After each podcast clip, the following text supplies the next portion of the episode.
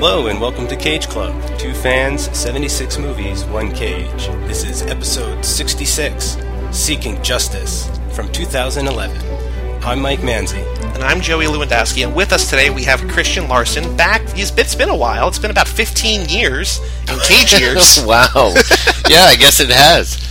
But in terms of reality, it's only been a couple months. But welcome back, Larson. Yeah, it's good to be back. And uh, as I was saying to Joey earlier, it's an interesting way to bookend my three appearances because the first movie I came here to talk about, I went in blind.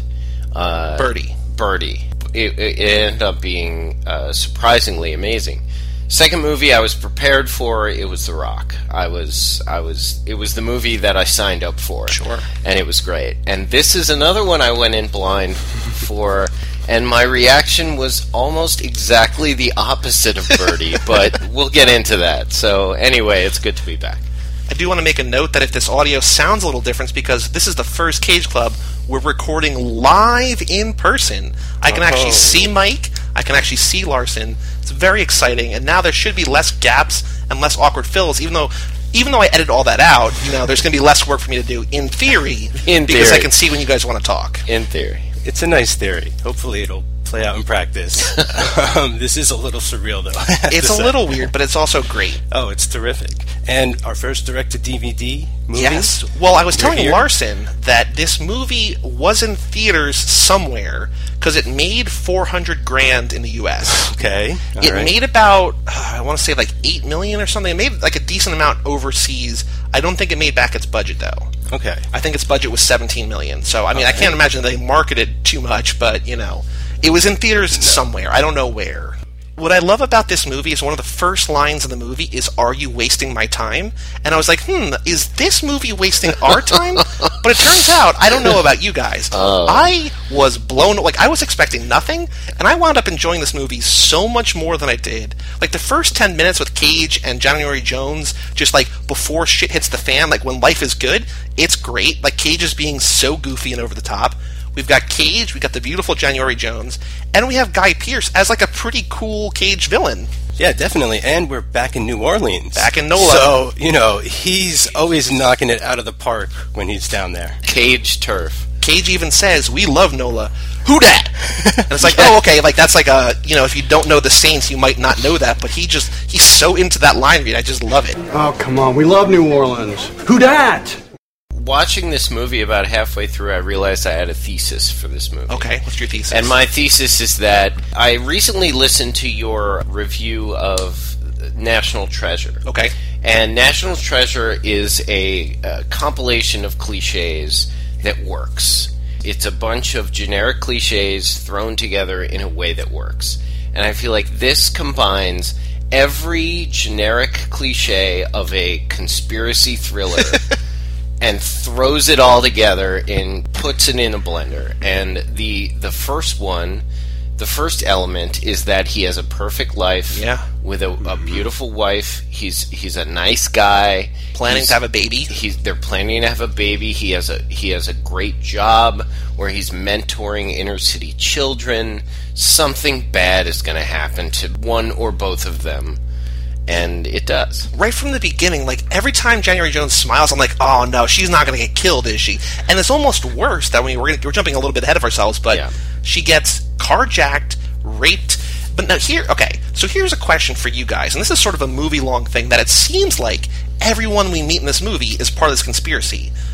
Was she attacked as part of the conspiracy?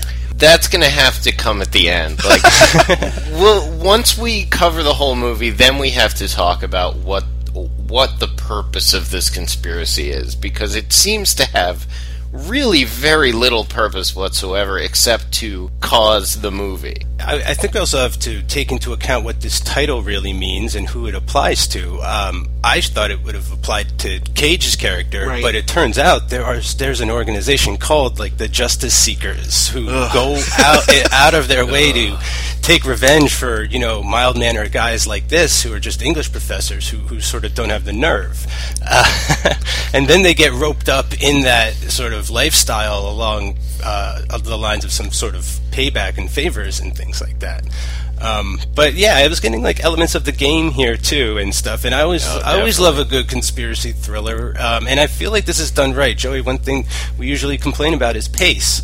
And uh, one thing about this movie, like a lot happens A in a lot short amount of time. This movie, I think, going back to like what Larson was saying, like this movie, the way it begins, it's sort of a cliche that there's just like video footage, and we don't know what is of who these people are, and all we know is that the hungry rabbit jumps, which was originally going to be supposedly the original name of this movie before it was called Seeking Justice was not named the Hungry Rabbit Jumps. A, a, another thing about the opening of this movie that I thought uh, kind of set me up for it being low budget was that the font was like one of the 12 fonts that come with Yeah. Microsoft Word. It was like the techno font. Uh, and and it opens up with like camcorder footage of uh, a witness, and it's got that like Final Cut plug-in that makes it look like a camcorder with the like the recording Yeah. thing in the corner. So I was like, That might even yeah. be the same font as the title card. I mean, this is definitely a much lower budget than we've been used to, I feel. Um, but then right after that is a pretty engaging scene for me. The guy who we saw on camera uh, is getting into his car in the parking garage, and a guy bumps his car off the top level Yeah. and kills him, and that's a pretty cool looking stunt there. Yeah, the the action scenes in this are are very well done. I can't say much for the writing personally or the scenes in between the action scenes, but the action scenes are great. the budget for this movie was 17 million and i think it, it looks good for being a 17 million dollar movie that there are like a good number of action scenes. There's just there's excitement on screen. Um, we also get a couple things a, a couple callbacks early on in the movie. We get cage compromising january jones in bed. I guess january jones maybe is just attracted to less than beautiful people because cage is not great looking in this and on the last man on earth she's dating todd who is very great likable guy but Yeah. not the most beautiful man. So I just feel like because January Jones is like per, the, like the perfection of like she's just beautiful. She's gorgeous. yeah, yeah. And also, you know, later when she gets beat up, I'm like, she better get out of this ugly makeup fast because I don't want to see January Jones with like a swollen eye the entire oh. movie. Oh, Well, I don't really know her from anything more than Mad Men, right? And to be quite honest, she was in you- that one X Men movie. She was in an X Men film, but you know, like a lot of secondary characters, she didn't talk in that movie, and you really didn't get a sense of what she could do. And I was quite surprised with her abilities here at the start of the film. I was like, you know, wasn't really expecting too much because I had just heard that you know she's not a good actress, Right. and I was like, but she is. Like, I just think those people might have gotten tired of her one character on Mad Men, but I definitely feel like she's doing a good job here. Yeah, she's definitely more than just a pretty face. Like she she's holding her own this movie, and I'm not really sure where this ranks in terms of the Diane Kruger effect hmm. because she, like the whole inciting incident is that she is taken advantage of and she's raped and she's beaten and she's essentially left for dead. Right. So that's not great. But I think No. she kind of has and like and then throughout the movie. You know, she's fearful of, rightfully so, but she's fearful of the outside world. She wants to make sure her doors are locked. Like, it makes sense, but I'm not sure if it's like a strong woman character or if she's just, once again, an object to move the plot along. yeah. Prob- unfortunately, it's probably the latter. I think it's a little complex, which is kind of good, you know. Um, in the, she she ends this film in a completely different place than she begins it. After her assault, you know, and her recovery, you know, she starts taking gun lessons, right? And Yeah. at the end, she ends up saving her husband from dying, and so so she becomes really like, well, you know, we've been getting ahead of ourselves a little, but my point But yeah, is, you're right. She becomes very empowered by the Yeah. end of this film. Her and Cage almost switch places emotionally as far as their fears and paranoia about someone's coming after you. It's kind of like Amber Heard. We just talked about Drive Angry. but Amber Heard saves Mm-hmm. Cage at the end of that movie, or she actually saves him throughout the movie.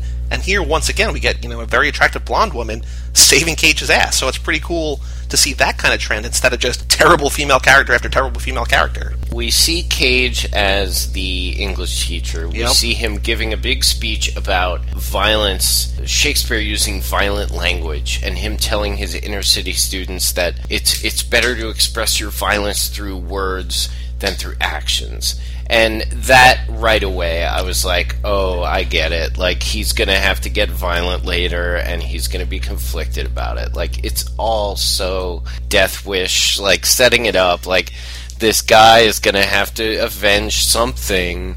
But what's kind of cool is he doesn't ever go full Charlie Bronson in this film, right? Like he's always like a very tentative, Yeah. um, you know, participant in all of this. Like it's really when it comes down to his wife's life or you know something severe, then he has to comply. But yeah, I find that you're right. They they are definitely introducing that theme right here at the top, and uh, you know he's like breaking up fights between his students. and Yeah, stuff. and like even when there there's a scene where he's playing chess with his best friend, and his best friend is like, "Oh, you play too safe. You've got to take some risks." that down. Yep. Yeah, mm-hmm. and like, oh, I wonder what I wonder if that's gonna come into it. Check, mate, and mate, mate. I didn't see that coming. Yo, your problem, my man, is you play too safe. You gotta take some chances, you know? Play not to lose. Pretty much ensures defeat. Set him up, asshole. And also, there's a there's a theme early on about phones, about turning your phones off. Like the, phones play a big part in this, Mm-hmm. I, I think. And it's it's 2010 or 2011. Well, it's 2011. It was probably filmed in 2010. and Yeah. everyone's still using these little Nokia mm-hmm. phones. I'm, I, I But thi- but the video that they shoot on the phone, like they're sh- like Cage films a video I love of that. a video playback, Yeah. and sends it to Guy Pearce, and it's basically HD quality. Like, Yeah. it's just like flawlessly and shot. it's it's on like a 2002 era Nokia phone. like iPhones were out at this time. Like just Yeah. use an iPhone. Yeah, yeah. I guess it's a product placement thing, but Yeah, Nokia must have paid a lot of money. This was before they were gobbled up by Microsoft. They were Yes. they were scrapping for every new customer they could get. what can we get? This Nick Cage movie? Sure, sign us up. But yeah, his friend is Harold Perrineau, who was oh. we keep bringing up Lost. He was Michael on Lost. You know, doesn't shout Walt once in this movie, but he is the same guy, also from the Matrix sequels. But it was good to see him. Another sort of surprising guest star. I don't want to call it a guest star, but Jennifer Carpenter, who plays Dexter's sister Deb on oh, Dexter. Oh yes, yes. And so what's crazy about this movie is that they sort of set up from the beginning that Cage has a sister. Yeah. And I'm like, oh, you know, it's Jennifer Carpenter. Like, Yeah, me you know. too, yeah. And then at the very end of the movie, they're like, don't make me fly to Philadelphia and get your sister. I was like, wait, how is how is Jennifer Carpenter not his sister? Jennifer Carpenter is just January Jones's best friend. Like, why is that needless complication in this plot? Like, just you already have a character who's like there, and then by like toward the end of the movie, they're like, you know, January Jones, you know, your best friend Jennifer Carpenter. I'm like, wait, they're. I thought. Wait, Yeah, I have a sort of theory about that because it doesn't make much sense for her not to be the sister. Right. But then I was like, well, you know, uh, this organization is going to try and, um, you know, threaten him and blackmail him, and eventually they're going to try and kidnap the people he loves and stuff like that. So perhaps they were just like, you know, if his sister lives in town and his wife, these guys are going to have to kidnap two people instead of one. I guess. Uh, that's sort of where my mind went to rationalize it, but you're definitely right. It's funny that it took 57 movies to get a sister, and now we have two sisters in like eight movies. Like, Cage sister count doubling thanks to Seeking Justice. But I wrote down that after she gets carjacked, after January Jones gets carjacked and raped and brought to the hospital, Jennifer Carpenter shows up, Harold Perrineau shows up, everybody's like, oh my god, like, what's happening? And then I wrote down, it's time for Cage to seek justice. and he's just got to go out there and just, you know, make sure that justice is wrought upon him. But before he can even, like, make a decision, Guy Pearce shows up. Oh, wait, hold on, man. Before that, I thought we got something I haven't seen in a Cage movie in a long time, uh, maybe since The Family Man, uh, shedding the tears on screen, right? he sits down next yeah. to his wife, Well- and they come out for real. and he like he like sobs a few lines. He's like, "Give me some time with my wife." Just like he's he's into this. Yeah. you know, straight to DVD or not, like he's committed to this movie. Yeah, and and and that's the thing. I I read I read a, I I didn't really know what to think about this movie when I was done with it. Like, uh, so I read a lot of reviews, and the reviews were very split. And I read this was one of the the uh, Roger Ebert wrote a review of this. It was one of his last reviews. Oh, wow. And uh, and he was saying that you can say a lot of things about this movie, but the one thing you can't say is that Nicolas Cage wasn't trying.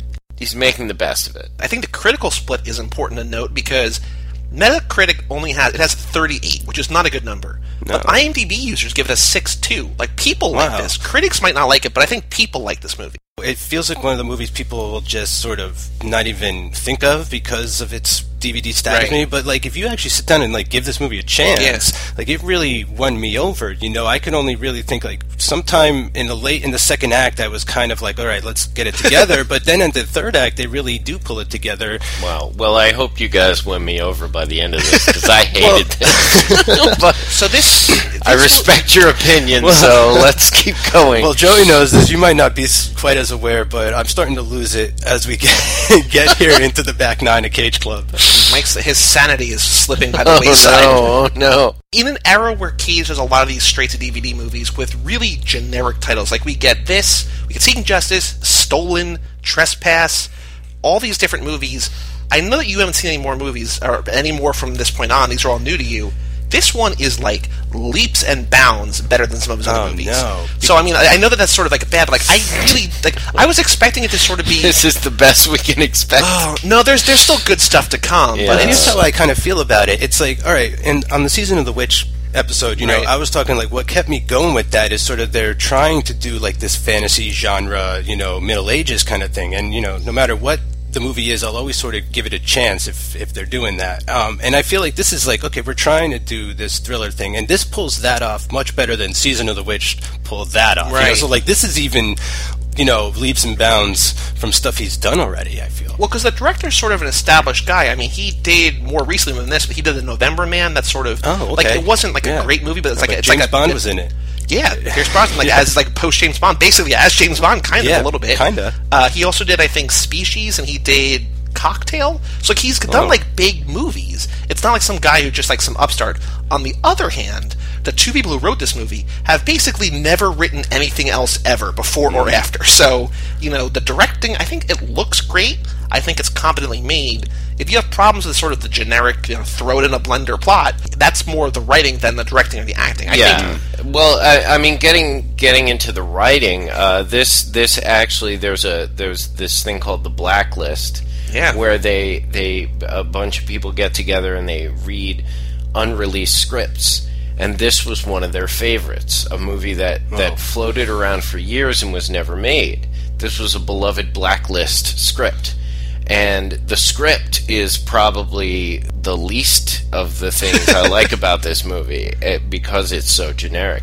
Getting into that, getting back to the film itself, after his wife gets beaten and raped, he's approached by Guy Pearce, who gives him. Uh, it's very, very much like the meeting between uh, Billy Bob Thornton and Martin Freeman Yes. in Fargo, where he this mysterious guy offers revenge to this meek man who's just come across something terrible.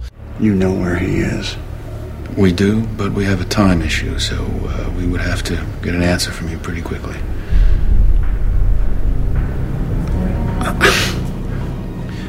Listen, we're just a few citizens who are seeking justice. You know, we love this city, we're tired of watching it go to hell. Initially, he says no, but then he's like, all right. And he's like, well, if you really want my help, you have to go downstairs and buy two candy bars, two forever bars. two forever bars. Because this is forever. Can't take it back. yeah, from this vending machine, and he does, and it's like such. A, Well, I, I, I, I, hear you. You know, I don't disagree with you. Yeah. It's needlessly complex. Yeah. Okay, but I have, a, I have, I think there's a reason for that, right? We sort of learned that Guy Pearce's character Simon, who's sort of in charge of this cell. Which, hold on, by the way, why do they never say Simon Says at any point in this movie? yeah. They need to drop that line at least once. And that's not even the character's real name. We come to find out. Yeah, He's in yeah. something, He's right? got another name. Ugh. And I mean, the double names in Cage movies aren't that uncommon, but Yeah. I wasn't expecting it here. uh, and, and and you know, he's definitely bringing it to. He's menacing, he's scary, and he's all those things. So I feel like he's elevating these cliches to a degree of watchability. You know, something that someone else couldn't quite pull off, but. Guy Pearce is working it. You know, he's doing a good bad guy job. oh, he's very sinister. He's, he does a very good job. I was just looking back at through the the past few movies that we've done, and we really haven't had. I mean, I know that the whole the the bad guy in this movie is sort of this shadowy organization we don't know a lot about, but he's the face of it. We haven't really had like a bad guy or like a compelling bad guy in a long, long time. Like it's never been Cage against somebody, and I know it's sort of him against kind of the world. You know what I mean? Mm-hmm. But like we haven't had like a, a, a villain, like a bad leader, and like I think Guy Pearce, like it's sort of it's something that a lot of movies do. Like they have like you know sort of the like the guy that he's going against, and like we Yeah. just haven't had that lately. Well, this guy is much better than the Reverend King from Drive Angry. Yeah, Yeah. that guy was just not formidable whatsoever. I mean, and then even going back to like Alfred Molina in um, Sorcerer's Apprentice, like he's a bad guy, but he isn't the bad guy of the movie. You know, it's like Morgana and stuff. Like they're trying to resurrect Gozer in that film, like quite literally. and and so you're right. Like it, it's interesting to see him have someone to face off against. Ooh, face and there's off. a there, there's there's a lot of scenes in this movie where there's like this manufactured tension. It's a very tense scene, and the one where he buys the candy bars, he walks into the cafeteria. And there's ominous music, and he's looking around, and Oh, that one- security and guard. it's, it's another one of those cliched scenes where a guy is paranoid and he walks into a room. There's a close up of every random person in the room looking at him, and he's like, "One of these people is watching me." And one was. And, and well, yeah, one was the the sinister bald guy who shows up in every scene. the one guy you expect to be watching is the guy who's watching. And but the uh, one of the things about this scene is as he's buying the candy bars, the the security guard is so into him buying these candy bars. Like he's he's watching him. First he's like tilts his head and he's like watching him and then he walks over and talks to him about Yeah. the candy bar and it's like He's like, you like the nutritious stuff, right? I was almost like, is he going to ask for one of those candy bars? yeah, yeah. Well, I think okay. So to play devil's advocate uh, for a minute, because this scene is bad. Like it's not. It's not Yeah. a great scene. But if you're a security guard and you're basically there, I mean, you're in a hospital. It's not like there's crazy stuff going on. You're there just in case something happens. Mm-hmm. But if you see a guy walk into your room and like looking around, and then as he's just you know the harmless act of buying a candy bar looks your way six or seven times. Like you're gonna be, you know, he could be like a friendly approach, be like, "Hey, guy, like, you know, what's going on? Like, just want to make sure you're not like losing your mind now."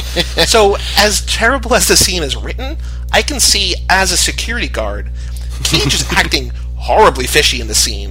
Like, you know, Yeah. it, it should be on the security guard, you know, not to go up there and you know maybe stir the pot and be like, "Hey, like, you, you okay?" But just you know.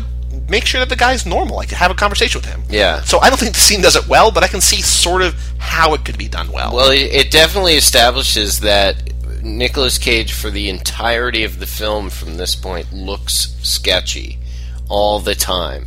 Like he's casting glances on the side. He's like sneaking around. He looks nervous. Well, because like he's he's new to this world, right? Because when Guy Pearce first shows up to him, he's like, "Hey, you want us to like take care of that guy for you?" He's like, "Take take care of him? You mean like arrest him?" The guy's like, "No, like, like come on, Cage. Like even if you're like the like the nerdiest, you know, Yeah. not like a dad, but basically like a dad type, like everybody knows what take care of a guy means. Like he's just so removed from this world that he you know he is nervous because he's like in over his head and you know the justice that he's seeking uh, is something that he's not used to getting Yeah, I feel like he's constantly got a lot to process, right? Like every time he feels like he might have a handle on it, like there's something new to figure out. And and like here, it's like yeah, his wife was just you know almost killed, and and then suddenly some guy, some stranger comes up and offers to murder the the rapist. It's like how are you really? How do you act normal after that situation? You know, I almost I give some more credit to the whoever wrote the security guard Yeah, now, that's a checking point. in on him.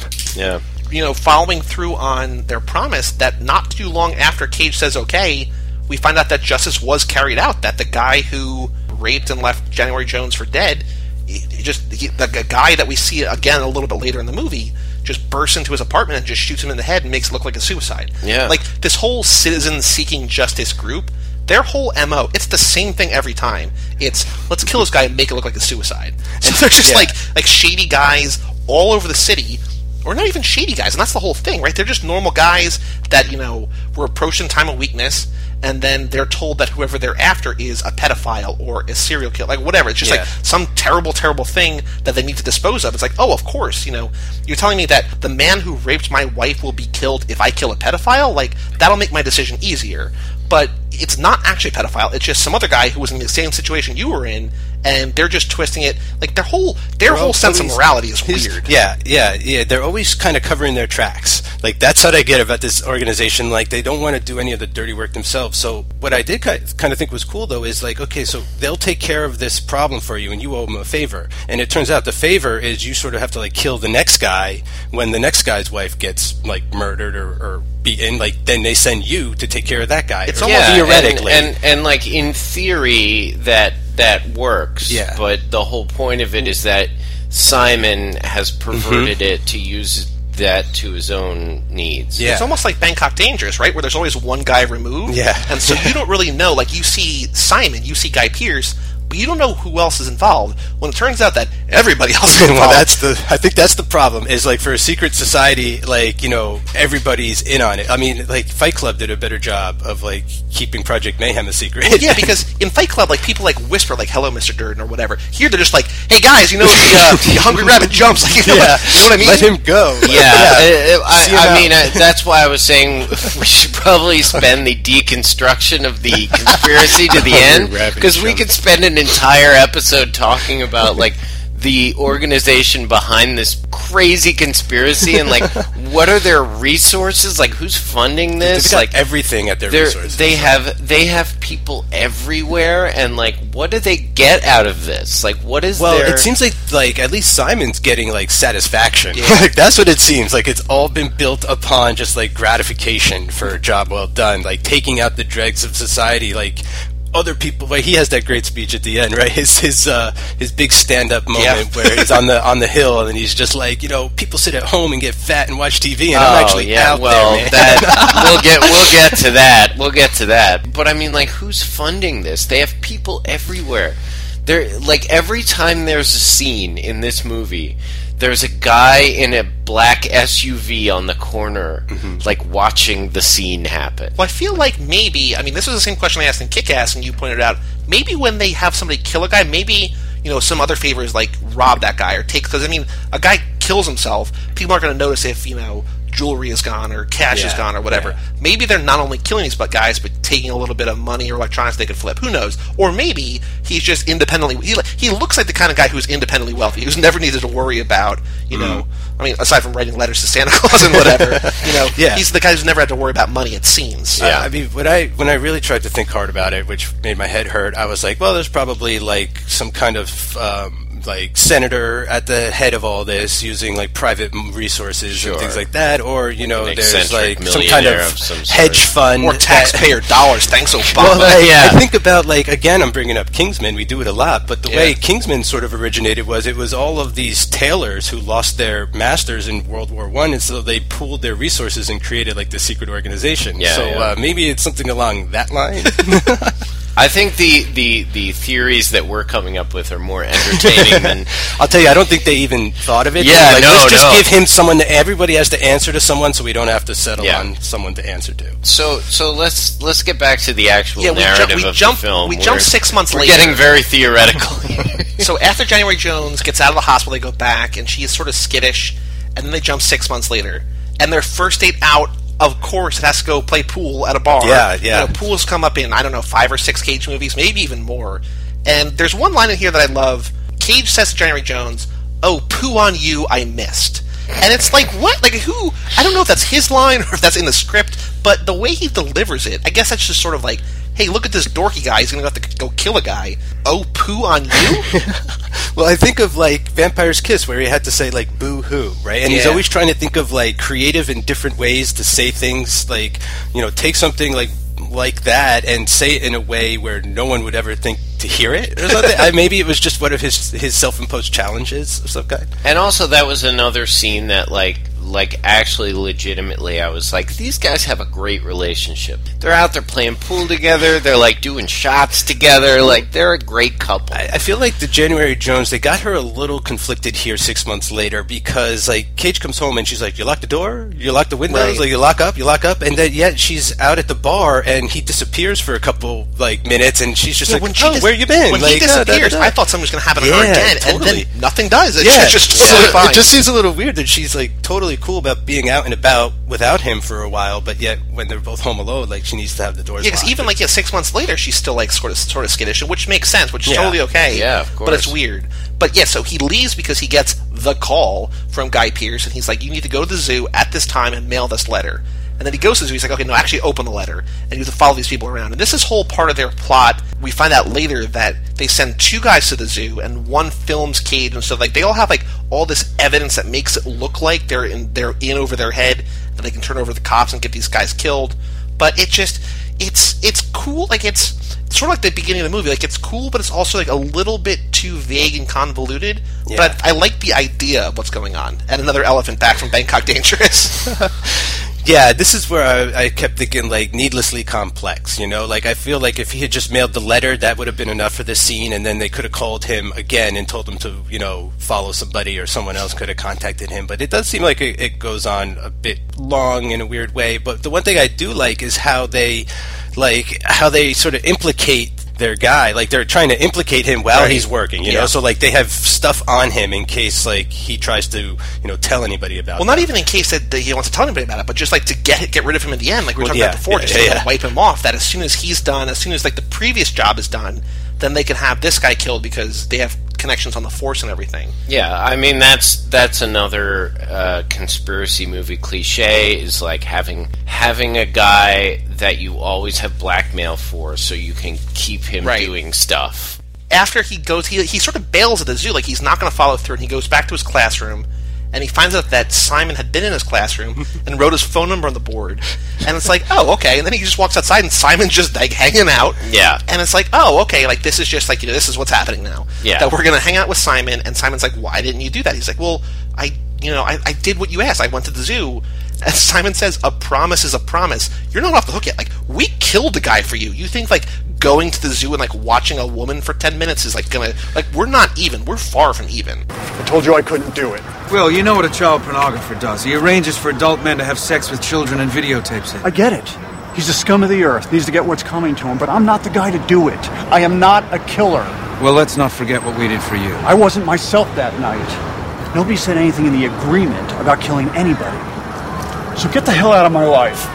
Yeah, and I understand how this might seem like kind of taking too long. You know, that's how it kind of feels for me a little bit, but it also feels sort of necessary for the story. Like, I don't feel like he would have done the job the first time. Like, I don't feel like he would, you know, he seems like the kind of guy who is going to try and, and wiggle out of his duties here, even though they're not quite his responsibility, but. In a way, he asked for it, and now he's not like paying the price. Yeah, it does feel like it's taking a little bit long, but it's also believable in the sense that Cage, like as just a normal guy, even with a group that did something like this for him, he's not going to just want to go ahead and just kill a guy. Like it's he doesn't want to do that. So it does take a little bit long, but I think that also serves a purpose in the movie. It it just he's hesitant, and so the movie sort of has to hesitate. I think that you know, like Tobin said, I think on one episode, you know, to show a character being bored, you don't have to make the movie boring. Like you can do it in a better way. Here, I think it's like it's like close to being good, but it also still does feel like it's taking a little bit too long. You know, it feels like there should be like a chase scene here or something like Yeah. that. Like we should introduce like a little bit of a foot chase or at least someone like following him and stuff. Because as it is, right, like someone just like hands off a, f- uh, a folder to him. Like you said, like Simon's waiting for him outside. Like I feel like Simon is exposing himself way too much uh, in this situation. What or you what you could also do is that you start off the movie with this, the, you know, this footage of the we find out is the the investigative journalist. Like weave some of that kind of stuff through, like this sort of a through line of conspiracy thriller that builds up to this big conflict or you know climax at the end. Like there's just like a little bit here in the middle that's just sort of sluggish. I don't know if this already happened, but uh, his wife decides to get a gun. Yeah, And this is another sort of not so much a cliche, but the whole Chekhov's gun thing, where you know that's going to come into play later. And then the gun guy like gives her some pepper spray too, Right. And they make a big thing Yeah. out of like, well, also take pepper spray. Like you know that those things are going to come into it later.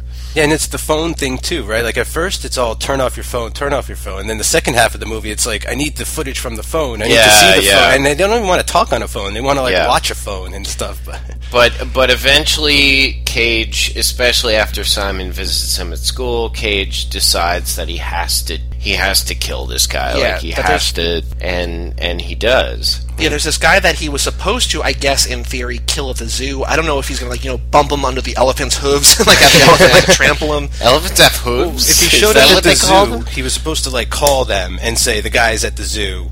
What's my next step?" That's sort of how I saw it. Um, But like, what's weird is that like here, you know, when he gets the the next step, which is to kill to, to kill the same guy from the beginning, like here's how you're gonna kill him. You know what I mean? Like it's Yeah. not like it's not like he had to call the situation like, okay, like, he just got off the bus. What do I do? They're like, you're gonna go here. He's gonna get off the bus. You're gonna bump him over the overpass. He's gonna die. Like they give him this whole plan from start to finish so that they can just sort of get out of there. They call him and tell him to take the bus and meet this guy at the pedestrian ramp by the bus station. And at this point, Cage is acting so sketchy all the time, and especially around his wife. And Yeah. his wife does not suspect Nope. in the least. Nope. well, I He's think always she, like, "Oh, she kind have of to take the does. bus today." You know, you know. I think she kind of she because she's like something's wrong. What's wrong? And and this is where he's like, I'm going to lie to her for the rest of this because you know. I, he doesn't. He doesn't want her involved. That's the way I took it. But yeah, I definitely think she knows something. Well, because she even, on. she even offers him. She's like, you know, I hear that sometimes, you know, the partner of the victim they go through it. They have a hard time Yeah, readjusting too. So she knows that some like she knows that he's being weird, but she doesn't pursue it enough. I guess she's sort of like maybe you know in this world we don't see because we jump six months. Maybe he's like you know he gave her her time. Like you know I know that you went through a horrible thing. I'm not going to be too close. Like when you're ready to talk about it, we can talk about it. Maybe that's she's just sort of giving him the same respect. I mean, we have no idea. I'm just sort of making excuses Yeah. now. Yeah, yeah, yeah. I think she so like I think she does notice, but it, she doesn't like pursue it to make sure that he you know makes the kill. They slash his tires, and Jennifer Jones like later she's like, "How do they slash our tires?" She's like, "Oh, it's easy. Like anybody can just come in and just like, slash our tires." Yeah, like- she's like, "No, they can't." Like, you Slashes the about?" tires of cars in a parking garage. Like and when it's, it's probably like you know a gated parking garage for their apartment building, right? You know, I don't think she would live there if it wasn't some place that you needed like a, you need a card key to like get into the garage, or at least have to live there to get access to it. I mean, it's supposed to be a secure building. And also someplace apparently you can install bars on your windows, so that's that's something.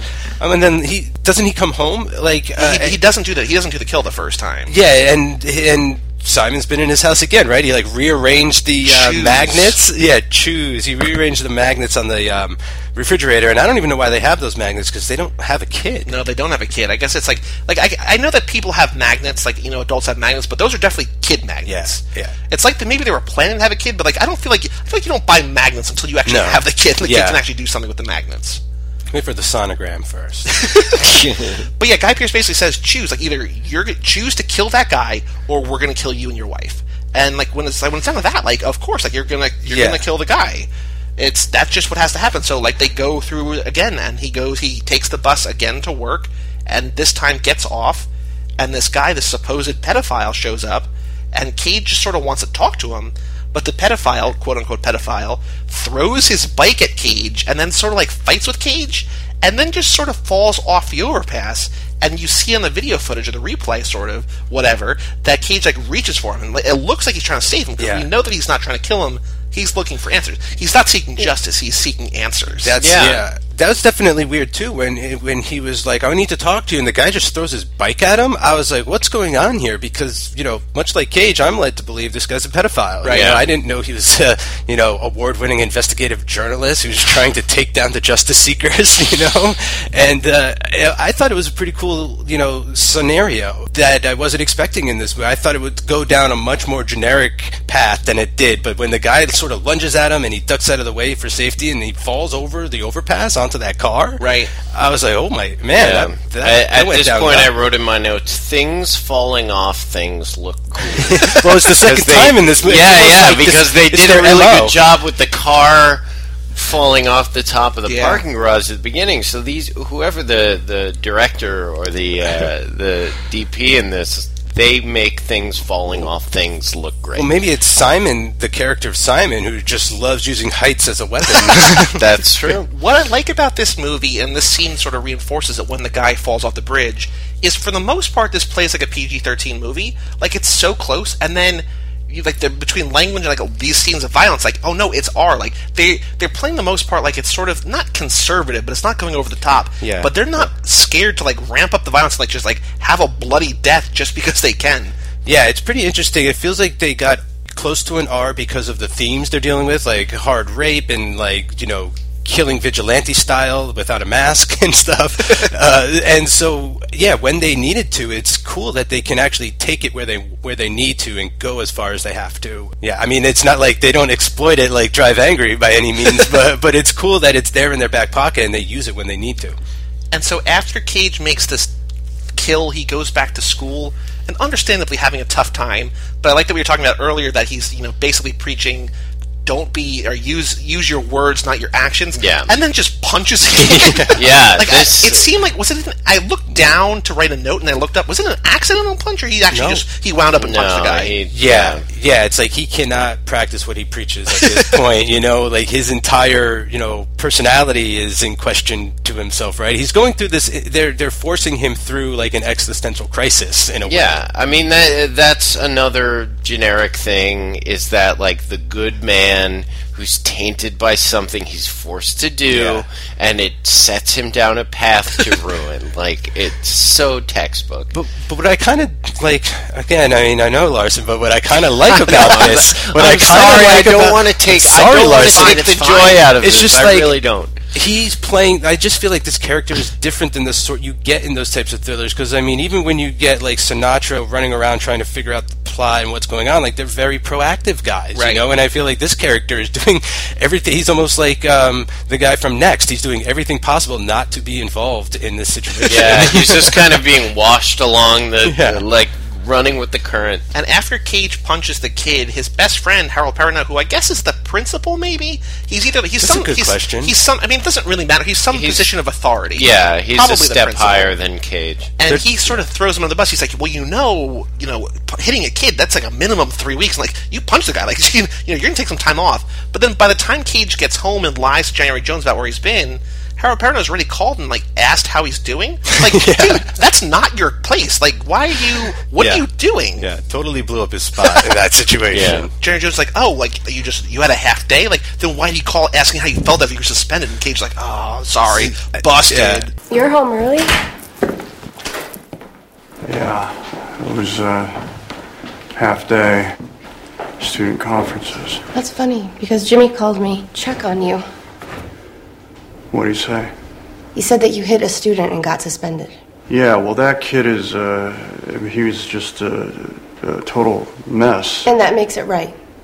Thank you. Thank you, darling, for your support. My support. Yes, your support. Here. Where did you get this? Where did you get it? I can't tell you that. You can't tell me. I just. I can't. I can't tell you, all right? It's not. I'm going to rehearsal. I think what they needed to do in that scene was get across the fact that uh, stop lying to me, kind of thing, right? Yeah. Like I know something's up. Tell me what's going on. Yeah, like I, I'm, I'm actually kind of shocked that he hasn't been straight up with his wife Me too, about it me yet. too, Like, yeah. he continues to act sketchy about his wife. Like Simon calls him, and he goes out to his car with the flat tires in the garage, and there's he's talking to Simon. He's Oh, like, yeah. "Oh yeah, I uh, got to go talk to my sister again," or I don't know. He makes some stupid excuse, and that's where there's like a cheap jump scare where Yeah, one of the neighbors so knocks on the window Yeah.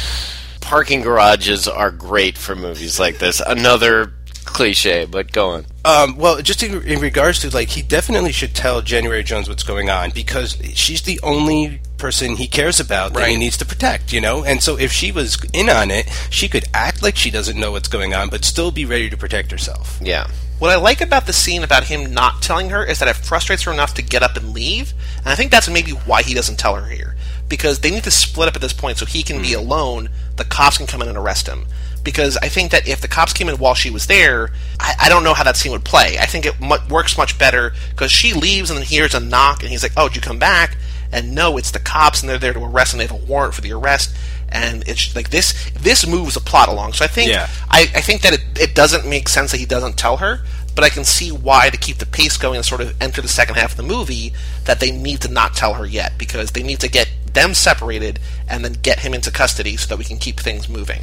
Yeah, we, we still haven't found out about the guy he killed, who that guy really Right. like. There's still a lot more to get to, so I appreciate them, you know, skipping ahead. Yeah, and he gets uh, he gets apprehended by the police, and he meets a bad lieutenant. He does meet a bad lieutenant, which, by the way, so this I was telling you, I was teasing this to you, Mike. This guy, so we movies and movies and movies ago, one of the first like fifteen or twenty movies, we found out that Al Cerullo was in like eleven Cage movies. We Oh, the found helicopter out, the guy, helicopter right? pilot. Yeah. We found out that uh, Cage's body double was also an extra in a bunch of movies. The lieutenant, I did not realize, has been in four Cage Club movies. What? That So we've this- seen. that we've seen already. So Xander Berkeley, who plays the lieutenant, was in Leaving Las Vegas as a cynical cabbie.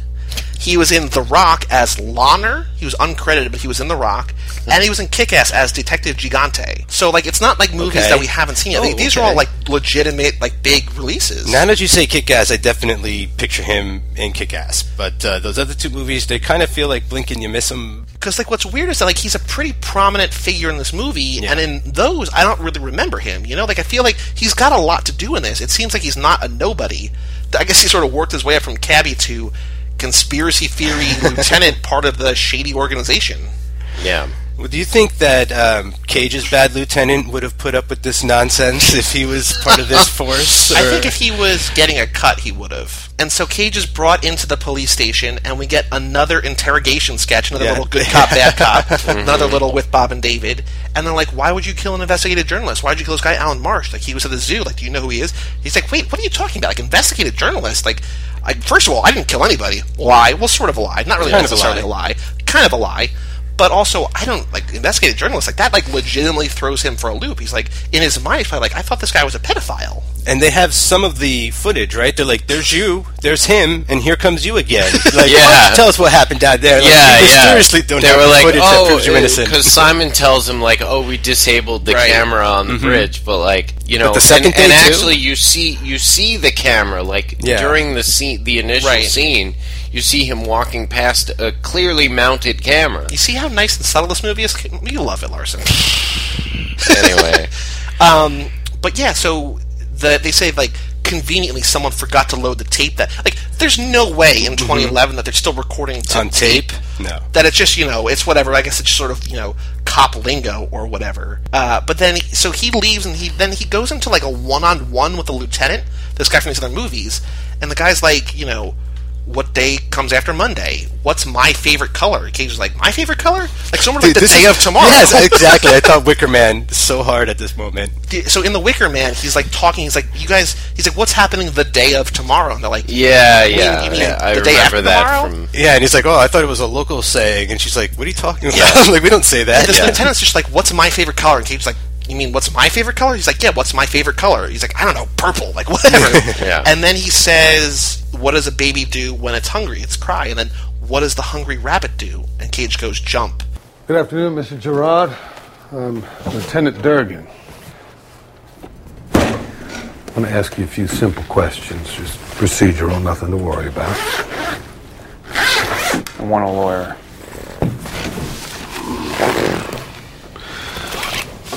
The day after Monday is. I want a lawyer.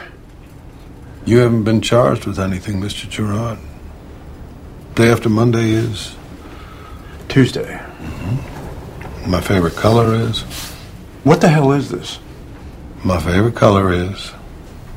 My favorite color? Uh, purple. Purple. If a baby is unhappy, he. He cries. The hungry rabbit.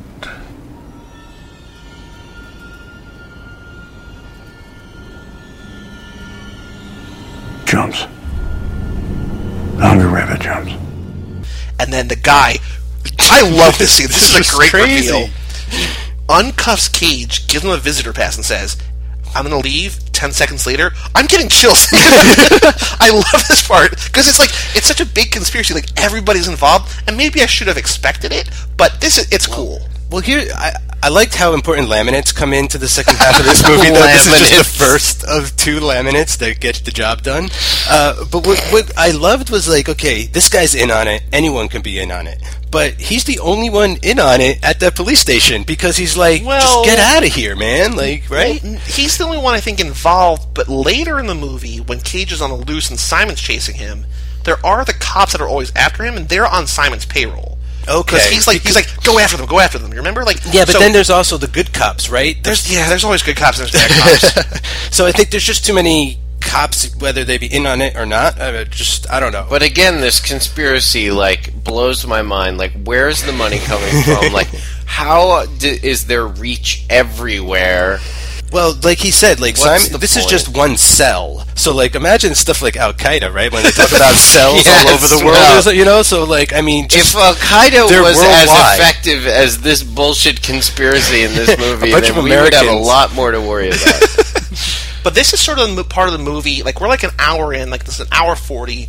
This is the like everybody's getting answers that you know. Uh, Jennifer Carpenter's hanging out with January Jones. Turns out Jennifer, Jennifer Carpenter's name is Trudy. I'm like, that's a terrible name. Why would you name anybody Trudy in At least she has a name, right? At least she has a name. But she's like, you know, you should demand answers. I'm like, wait, why is? I thought they were sister and girl and wife. Like, I'm like, oh no, they just. I'm like, what's Yeah, that on? So was the- that's the, that's a weird scene. that was the revelation that she is not the sister of Yes, Cage. yes. And so she's demanding answers. She, she wants January Jones to get answers. Cage is finding out information about this investigative journalist, finds out where his wake is, and they're all like starting to like they're not like starting to piece the puzzle together yet, but they're all like basically getting the puzzle ready, and they're about to go find their first clues, kind of. Okay, oh, s- sorry. So when he goes to this wake, as someone who like uh, kind of romanticized journalism growing Yep, up, too, like yep.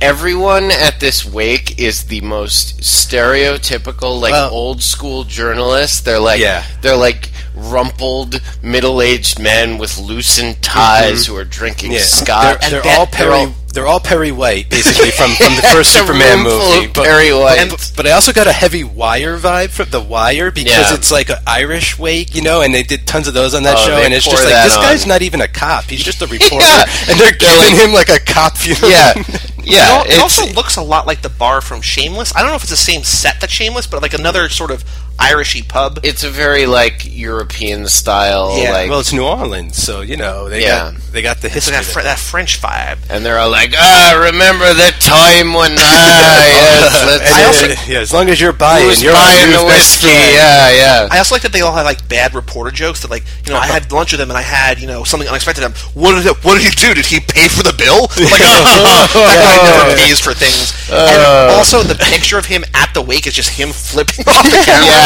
It's just like everything about this is like Yeah. punk rock journalism. Yeah. in a room of Perry White.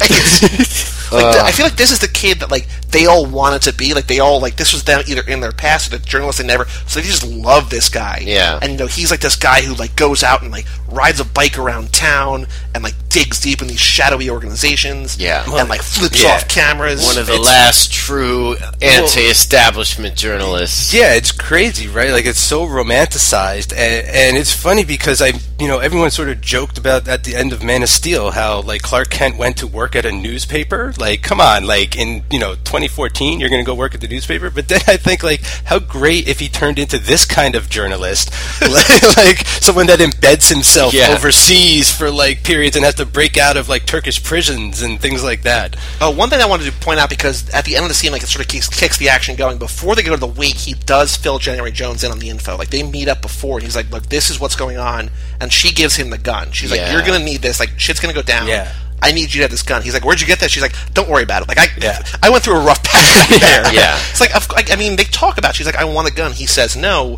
Like you have to know in your mind, like she's, it, you know, she's gonna get a gun. Well, he's so preoccupied with his own shit, right? It's Yeah. like he even forgets that he's married to her at times until he really needs her. And what I love about that moment where he, eh, she is so level-headed about Yeah. everything, you know, and like she's got her shit together, and she's just like, "Relax, honey." Like, And she even says, like, I would have done the same thing. Like, don't take it personally. Like, Right, if, if, right. if the roles were reversed, or if they asked me that night, like, I would have said, yeah, kill the guy. and, and I love that too. That she's like, "Thank you," kind of for like avenging me. You know, like Yeah. this is okay. We'll get through this. Like I think Yeah, you did the right tot- thing. she's she's much cooler about it right away than I thought she would be. And so, that, uh, so at the wake, Cage is getting a little bit of the info about you know what this guy was working on, and they're joking about like how oh yeah like this shady organization it was you know yeah it was aliens or whatever. I'm like oh journalists, and then and then they're like, no, like they, they actually sort of fill him in. They're like, you know, but next time, you know, a cop wants to come in here, like you better just show your badge. It's like, wait, where this? I totally thought they were going to beat his ass Yeah. or something like that, but they don't. They just stop talking to him and drinking his free beer. well, they might have give, they might have beaten his ass if the cops, the actual cops, don't show up. Oh, that's he right. runs out. because the bartender is part of the conspiracy. Oh, she man. spies Yeah. Cage in the Yeah, bar yeah, yeah. and makes a phone call. Yep.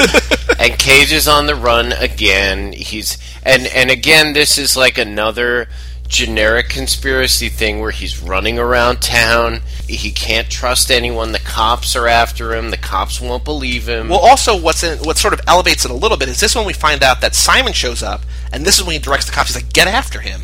So like everybody's in on it. Like not only can he not trust the cops, like he can't Yeah. trust anybody. Like Yeah. aside from January Jones, and like we find out that not even his best friend, like spoiler a little bit later, like not even his best friend he can trust. Like aside from January Jones, like nobody is safe in this world. Like everybody could be out to get him. And they end up on a pedestrian ramp, very much uh, probably the same pedestrian ramp where he killed the investigative jury. Yeah. quote Oh. unquote killed. I, I, oh, I was thinking of the uh, the ramp where he was collecting birds in Birdy. Yes, I got a very similar. And he's like climbing around, like he jumps over crazy. the edge and like goes, and it looks like it's him. Like I don't know how high off the ground, but like it looks like he's doing his own stunts, and he's like climbing under roadways. Under the Under overpass and elevated highways. It's Yeah, it's really this. I kind of like this little chase though too because he runs across the highway. Yeah, Dodging again, trucks. Dodges that again, truck. The action scenes are very intense, and and like I remember thinking from when I was a kid, running across a highway Hmm. is probably the scariest fucking thing you could ever do in Yeah. your life. Yeah. and like. He's running across multiple lanes of a busy highway. Like they're chasing him, and it's you can feel the tension. right, like, it's and the, the done ten- very well. The tension kind of pops when like one of their guys gets obliterated Oh, by a oh, truck. Like that startled me and amazed me. Yeah. like this is another part where like you know the movie's sort of PG thirteen. I'm looking down and making notes, you know, chasing like dodging trucks or whatever.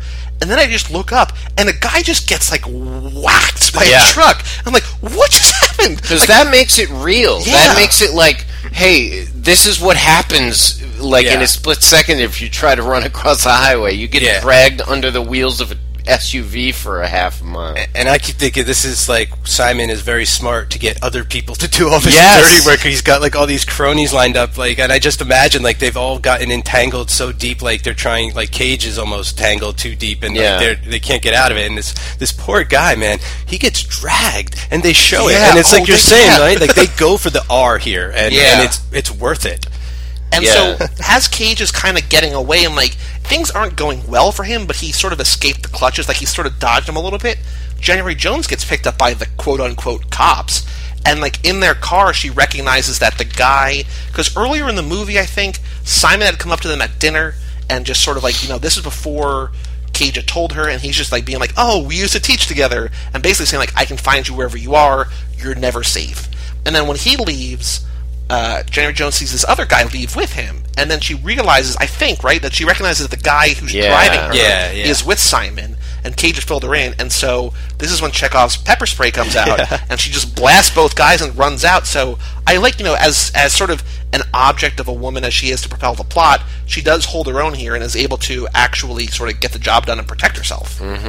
Is this when he Cage uses his second laminate, the one that he stole from the wake, and he goes to Yes. the, The- the- he goes to- he goes to the newspaper. Goes to the Yes. newspaper, Yeah. right? I, I don't quite remember what he found out there, though. Does he find the lockbox, or that there's a lockbox? No, so what he finds out, he goes to where this guy Alan Marsh, the investigative journalist, he goes to his office. The Boston. The- uh, uh, where are they? New Orleans, I think. Oh, the New Orleans, New Orleans Post. Post. The Or- New Orleans Post. That's right. And what I like is that he walks in, he sort of comes in, like, basically enters through the exit, like, where like, the truck exit, and sees, like, the day's newspaper. Oh, and that's it's just great. his face just says suspect wanted. Yeah. Yeah. and and this is again. Sorry to keep calling these out, No, go but for but it. a great uh, conspiracy movie cliche where he's walking around and and he's constantly has his hand over his face. Yep. like he's he's like kind of subtly wiping his nose, but he's always got his hand over his eyes and like he's looking back and forth. And by this point in the movie, Cage had lost his cell phone. So January Jones, the cell phone that he had snuck back in a school and take like it's all it's all convoluted. But he loses his cell phone by this point, and so January Jones can't get in touch. But he goes to this guy Alan Marsh's desk, and he's like rooting around. And this woman asks him like a Oh, you know about was amazing. capitalization, and because he's an English teacher, it pays off, and he gives it. But then she's like, "Wait a minute, he's at a dead guy's desk. Who is this guy?" But I'm like, "Lady." Know your A1, know your front page. This Yeah. guy's picture is literally on Yeah. the front page of Yeah. the- tomorrow's newspaper. You work like for the newspaper. Yeah, Come on. And it's like it was cute when Lois Lane couldn't spell like correctly, but you work at the newspaper, like you should know what you're asking. I feel. Well, too. that I mean, I feel like as as with a journalism background, there are so many like complicated rules that you sort of like do overthink yourself sometimes. Okay. And like the examples he gives about when things are capitalized, I feel are not hyphen like Homeland Security is not a hyphenated word. He goes into so much detail too. really like they- does. it, it needs to be like a quarter length of what he responds with. Hey!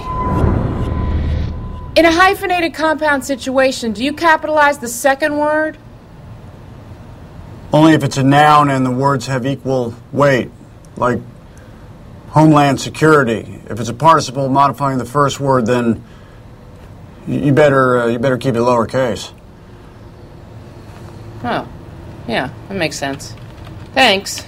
and he finds so he goes to this desk and what he finds is a stack of receipts. Oh yeah, yeah. And then he leaves the newspaper place and then just goes to a fancy hotel and just walks in the That's coat check closet and just steals a coat. And then the coat has a valet key, and so he gets this bumping, you know, something like I don't know if it's Cadillac, Ludacris right? or somebody that sounds like Ludacris. Just like with this Cadillac Escalade, the guy's like, "Yo, man, nice car."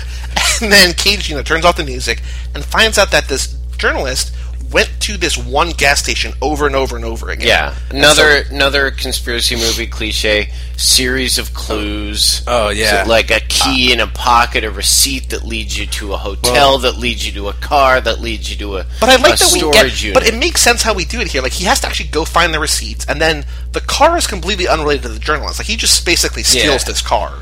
That was a pretty smooth move, I thought. You know, I never seen that in a film before. Just steal a coat and use the ticket inside to It's to awesome. Like I can't transportation. believe that's never been in a movie. Yeah, when I I can't of- believe I haven't done that. No, now we're all going to try it. But uh, when I heard the storage unit, I definitely thought Silence of the Lambs. You know, I was Mm-hmm. like, okay, like maybe we're trying to cram a couple too many things in here, but it does it does play it does play for me. You He know, he does find the lockbox. He gets to the gas station and bribes the guy with twenty dollars. Oh, yeah. He's like, "Hey, you recognize this guy?" Like he, he shows a laminate, and the guy's like, "Oh yeah, I've seen him around." He's like. Here's a little bit of uh, sweet. Like you want to? Yeah, like, yeah. eh, Where where can I find his boat? Yeah, he's And- trying to get a ride to Summer Isle, puts right? twenty dollars down. Yeah. In the Wicker Man, he bribes a guy with hundred dollars. Here, he bribes a guy with twenty dollars. Then gets the info and gives him another forty. Like that's not how bribery works. Keith. yeah, no, that's paying for information. Right? But the guy basically says, "Yeah, you know, number twenty-two out there. But he's I've like- seen people back into it, and the Yeah. doors have broken." oh yeah, very convenient. And so Cage just instead of backing into it, just drives straight into it. And the guy coincidentally gets a newspapers delivered, sees Cage on the front page. You know, this guy checks the front page, unlike the woman in the journalism office in the newspaper building, and calls the cops. And just as like it's What is it like? Like six in the morning? Like when are papers getting delivered? Is it the evening edition? no, Yeah, probably, it's it probably, is it's in probably the middle three of the night, four so It's morning. in the middle of the night. Okay, Yeah. I, I, that kind of threw me too because I was like, he needs to know that Cage is wanted somehow, Right. And then I was like, oh, here comes the newspaper. And also, uh, uh, another on my cliche list is that Cage finds in the storage unit a box of evidence. And Yeah. it's like uh, documents and Camcorder. CD-ROMs and videotapes. And Yeah. like, you know, it's all the most generic, like. And it's a good thing he stole this 2011 Escalade with a DVD Yeah, player in that? it. That was play- crazy. I'd never seen that in a movie before either. Well, because I feel like that only would happen in a movie for like a two-year span, like when, Yeah, when DVD players were, too, ca- right. were cars were cool, but before people stopped buying DVDs. Yeah, yeah. Like there's a very tight window when that would Mm-hmm. actually happen, but it's the exact car that they need. And Cage finds that he finds the footage from the beginning of the movie. That the movie starts out with. Yeah. that's the investigative reporter sort of finding out information about this organization. I mean, basically, it's a box of stuff that's going to bring the whole conspiracy down. And he calls Simon, and this is when he sends that HD quality video Yes. from his Nokia phone and Nokia phone. Yes. And he's like, "Oh, I have something you want, you have something I want. Yeah. Let's trade. Mm-hmm. And that's when they go and meet at the monster The truck monster rally. truck show. Like, and this Like- is when Cage gets to do his little like. I feel like the movie knew Simon was being ridiculous with all of his little missions because Yeah. Cage gets to like send him on some errands too. and Yeah, a yeah, that was wild pretty goose great. chase. Oh, but on the way to the monster truck place, when he's avoiding the cops, we get another almost train jump. That he gets up to the oh, train. I thought that was- this is from Next, you know, racing with the moon. But unlike Next, where he has unlimited lives, like you know, he's, he's got God mode. He only has one life in this, and he just like slams the brakes, like, okay, I can't jump a train. Yeah. It's like I've learned from my mistakes am- from Next. yeah, yeah. I can't do that. Yeah, but then they go to the monster truck show, and like, it's just like, go take a leak, go buy a hot dog. It's just like, wait, what are you doing, Cage? You're just like you're, you're just think having fun with your He's power. just messing with him. Right, I feel like he's getting back at him that way too. He's like, "You see, like this is what you've been putting me through." Yeah, yeah, he's yeah. doing it the shorthand. I also like earlier in the movie when Simon's doing that to Cage and is saying, you know, buy a ticket to the zoo, like pay in cash. I'm like, I don't carry that much cash around. Like, I can't just buy a zoo ticket. Like, hold on, like I need to go to the ATM, Simon. Like, let me go get some cash. Yeah. Or like, can I use my credit card? Hmm. Like, I don't know. He's very although, presumptuous. although using a credit card like a National Treasure, it gets you into trouble. You Right, can't, you don't can't- want to leave a paper Visa. trail. no paper trail. Well, I, I, one of the one of the things, like I, I knew that when he found the box of, of evidence and he called Simon, I knew it was going to lead to one of the generic handoffs in one of these conspiracy movies. But But we don't really. I didn't. Well, I mean, I just kind of figured like he was going to be like, "I'll give you the evidence, and you leave me alone forever." are you Liam Neeson? Who are you right now? this is my cage. I'm working on it for this. You need Oh, more, a little man. bit more work. But, uh, but but it's at a monster truck show. Like at, at the Superdome, like this massive thing, and then there's apparently just conveniently an abandoned mall next spot next oh, door. God. well, we'll get to that. Now, before that, the audience is privy to a huge reveal. Right. That his friend Harold Perrineau Yes. is Is a bad guy. He's is in on it. part of the Justice Seekers, and that kind of made everything sort of click. I was like, I'm glad they did that because it makes sense that he told Guy Pearce to go to the ho- to to go to the hospital that night and Yeah. go talk to Cage and offer your services. because that's what we find out, right? That Yeah. he, that he did it for him. He's like, I, I- he's like, I was mad for you, right? Yeah, Like, I thought you'd make want sure, this. I want to make sure your wife was avenged. I know, Jimmy. The fuck do you know? I saw the pictures. You and Simon. You're part of this. Look, okay, Will, okay, listen to me. Okay, I'm a part of the organization. Okay, I joined 15 years ago when my brother got killed.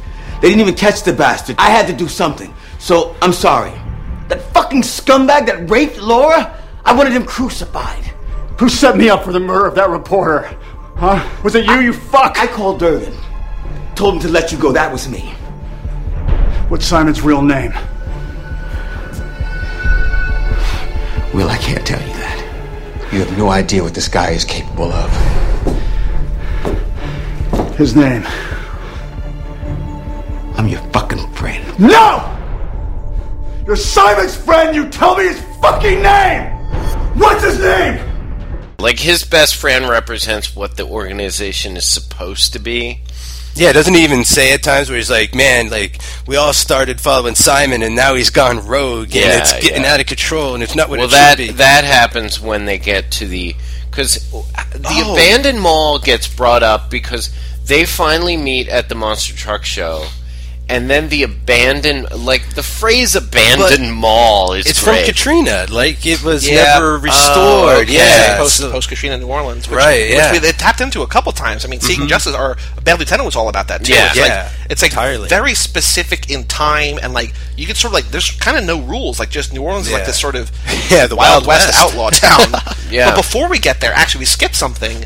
Is that when Cage is like in his car that he calls Simon? They're like they're gonna meet at the monster truck show. He gets carjacked, and like he's about to get killed by this stranger, and he just starts yelling. He's like, "The hungry rabbit jumps! Hungry rabbit jumps!" The guy's like, "Wait, how do you?" How do you know what that means? Oh yeah, yeah, yeah. I That's was like, right. I was some like, totally forgot that some part. like nervous middle-aged man yeah, tries yeah, to kill him. Yeah, they told that guy that Cage was a pedophile. right. Yeah. And he's like, no, he's like, you know Simon, right? Like, you like, yeah. I was like, yeah, I know Simon. Like, we, Yeah. we all know Simon. It's, it's amazing that like none of the other marks have been like, wait a minute, wait a minute, Simon. Like I know, I'm- Yeah. like throws up the sign, the gang sign, or says the magic words. What I also am surprised about is like it also seems like Simon's the kind of guy who would give every guy a different name Mhm. or a different phrase or something. Like I understand for simplicity, both in the organization and the movie, it has to be one phrase, it has to be one guy. But it seems like because basically, you know, the investigative journalists and the cops sort of know that the hungry rabbit jumps means something. Yeah, yeah. So just have some kind of animal and some kind of action, or some kind of this and that, and have a different name because this is just like setting yourself up to be caught. That if everybody you're dealing with, and I know that they're eventually going to die, you know, just a couple days later in theory, but if everybody knows who you are, what you look like, what your supposed name is, and this phrase, you have all the information you need to like turn this guy in. Well, that's the same argument uh, uh, about like why does James Bond keep calling himself James Bond? Right, everyone everywhere he already recognizes Like, yeah, him. Yeah. Well, what I thought was speaking to that uh, though, Joey, is it's sort of that phrase that gets them in trouble too, right? Like it's because they all communicate with that one phrase that the journalist gets it on tape, and it's like that's the evidence. It's like, oh no, like our secret code is going to get published. And we finally get to that abandoned mall and sort of again I, I bring this up every time it happens like everybody we know in the movie is in this location. We've got cage we got january jones we got harold perrineau we got simon. I think trudy might be there too jennifer carpenter or maybe maybe she's not but she's like around. Yeah. like everybody's in this one place. Like everybody we know and care about is here. And cage like his can't believe this works. I guess it has to work for the movie, but he like what works is like he says to Simon, "You're insane." Simon's like, "What'd you say? Oh, yeah. I'm not insane." Like this, is what Mike was saying before. And like, then they- "No, the world is sick. Yeah. I'm not sick. The yeah, world is yeah. sick. And then the again the the generic villain speech at the end where he explains why he's doing what he's doing and and shows that he's maybe a little insane. You're insane. What did you say? I said, I think you're sick. On the contrary, I am very well. You don't see it, do you? This city and how close we are to absolute chaos. Jimmy sees it, don't you, Jimmy? Sick. I'm not sick. The sick ones are sitting on their fat fucking asses, eating and drinking and fucking themselves into a stupor, polluting the world without a second thought while it goes down the toilet.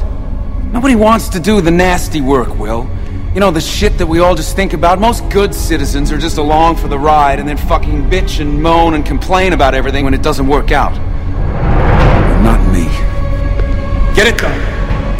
I thought it was pretty funny. Like I, I, I knew what they're going for at that point because the, you know it's like calling Marty McFly chicken. You know, it's just like this shorthand, and I love that it bothers Simon because I'm starting to get that feeling that like he is crazy and insane, and everyone around him is just too scared to tell him. So it's kind of funny that Cage like throws that out, and it and it really does bother him. Yeah, I feel like it would have it would have served the movie better to introduce this part of his personality earlier.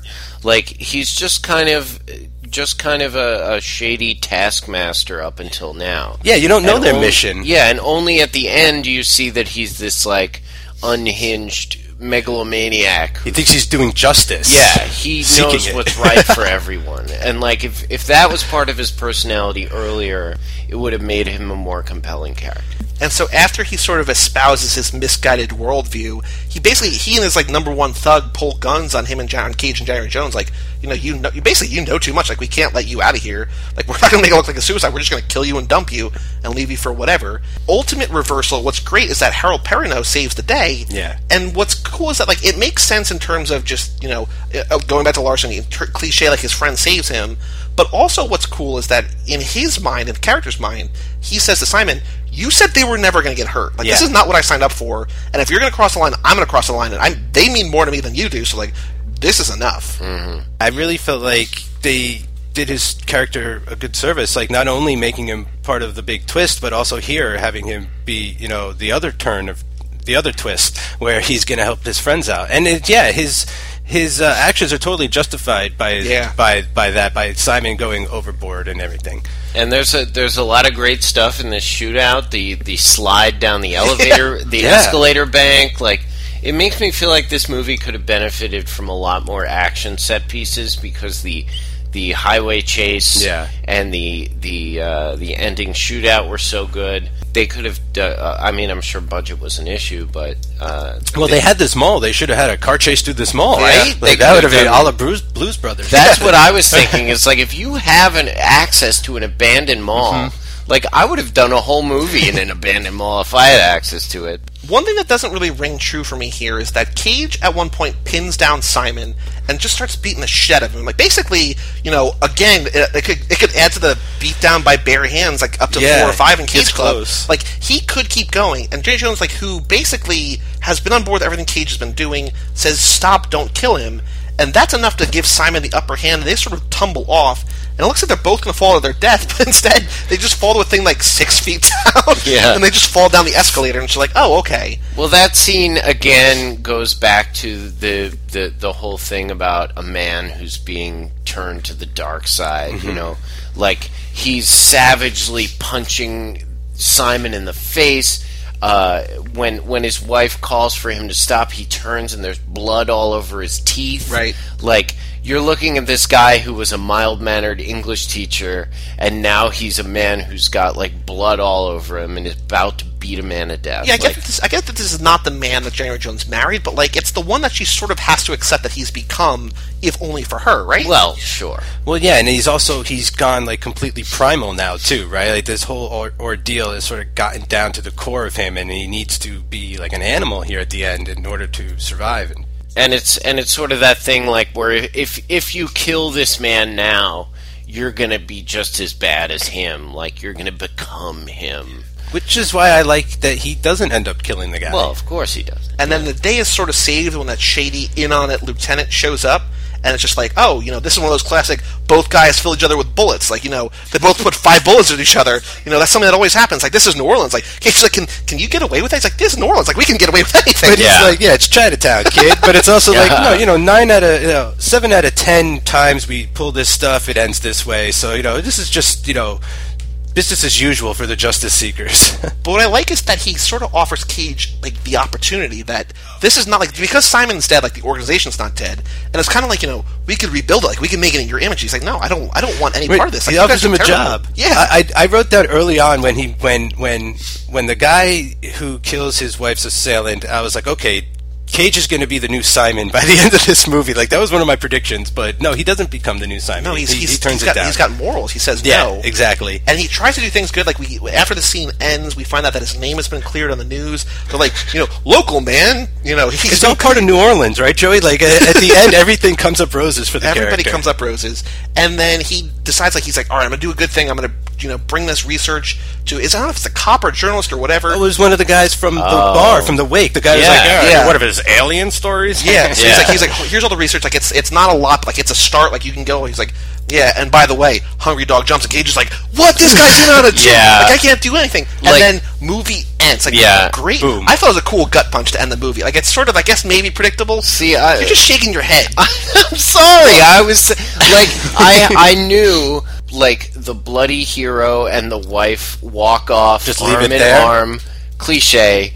Uh, but I was like, no, they're not done cramming cliches down our throat. There's going to be a twist ending. And of course there was, because he hands the evidence over to a guy who's already part of the conspiracy. Well, one thing I kind of like that I didn't say about the, the newspaper or the, the, the TV news report is that, like, as you can tell by this footage, like, he clearly didn't kill a guy. It's like, well, no, like, no, like they fought, yeah. and then like one guy yeah. yeah, questionable, right? It's not really that cut and dry. Like, As you can tell from this grainy black and white footage, Yes.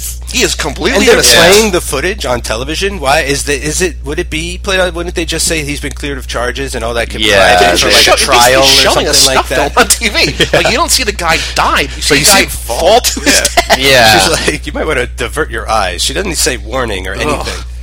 Journalism up top. Yes.